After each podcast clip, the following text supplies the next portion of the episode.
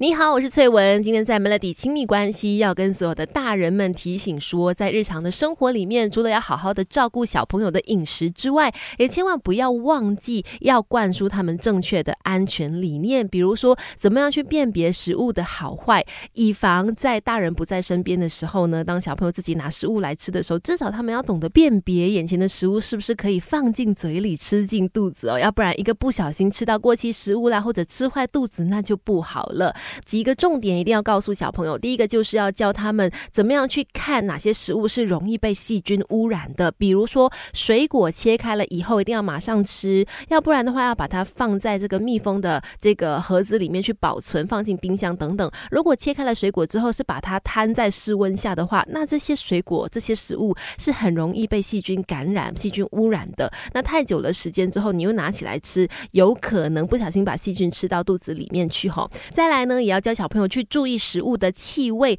注意味道，对孩子来说是相对比较容易的。但是他们可能会认为味道臭啊、酸啊，呃，这个不熟悉的味道都是坏的食物哦。所以家长在去味觉教育上呢，可能也要适时灌输孩子一些知识，才不会让孩子把一些坏的食物跟一些不好闻的食物去弄得混淆了，你知道吗？要不然的话，他们可能就会觉得，哎，酸酸的，是不是就坏了？也许那个食物是发酵食物呢，它本来就是有酸的味道存在的，要。教他们正确的去辨别，孩子，你慢慢长大，因为爸妈还有学不完的教养之道。Melody 亲密关系，一起来学习。像是一到两岁的小朋友呢，他已经具备一定的观察能力了，很会看了，所以平时要告诉他们怎么样去观察食物的形态，本来的食物是长什么样的，当它变坏的时候，它可能会变成怎么样？像是香蕉，我觉得就非常简单。我觉得水果类都相当的简单啦。香蕉本来正常的时候是漂亮的黄色。啦，当它开始慢慢变得软软烂烂，然后甚至黑黑的时候呢，就真的是快要不行了，不能够吃了。这样，或者是面包如果发霉了的话，上面会出现一点一点的颜色啦，褐色的颜色啦等等，可以给他看哦。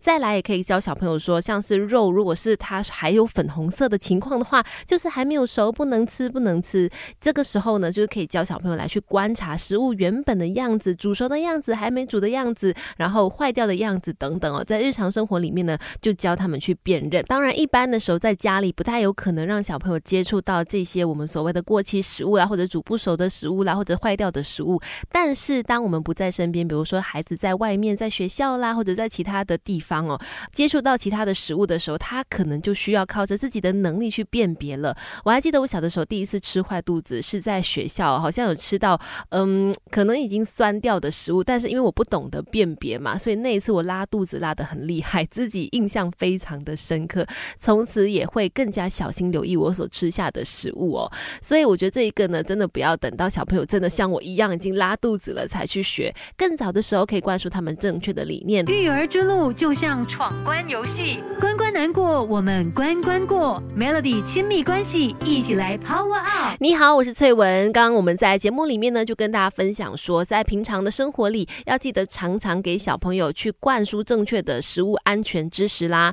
然后避免他们吃下不干净、不卫生的食物，吃坏肚接下来就要说，当他们真的吃坏肚子的时候，开始上吐下泻，看了医生回来吃药。可是呢，因为本身也许在呕吐的情况下啦，又要吃药，小朋友可能会非常的抗拒。这个时候呢，父母可以先观察，如果孩子呕吐完了之后，他只是有一点点不舒服的感觉、不开心的感觉，那记得先安抚他，让他们先休息一下，迟一点再喂药倒是 OK 的，不需要说马上一定要。强迫他们吃，因为这样子会让他们更加的去反抗哈。但是当小朋友在喂完药了之后，呕吐了之后，还是有出现以下的一些症状的话，那可能家长就要留意了，紧急的就需要带去看医生了。包括说，在孩子呕吐完了以后，要去观察孩子有没有出现严重的呼吸急促啦，或者是哮喘的症状。再来，如果孩子一直反复的呕吐，有脱水啦，精神不好，四肢无力的话，那也是警讯哦。还有就是孩子出现很。少尿以及心跳加速的情况呢，这些都是需要赶快带他们去医院看医生的。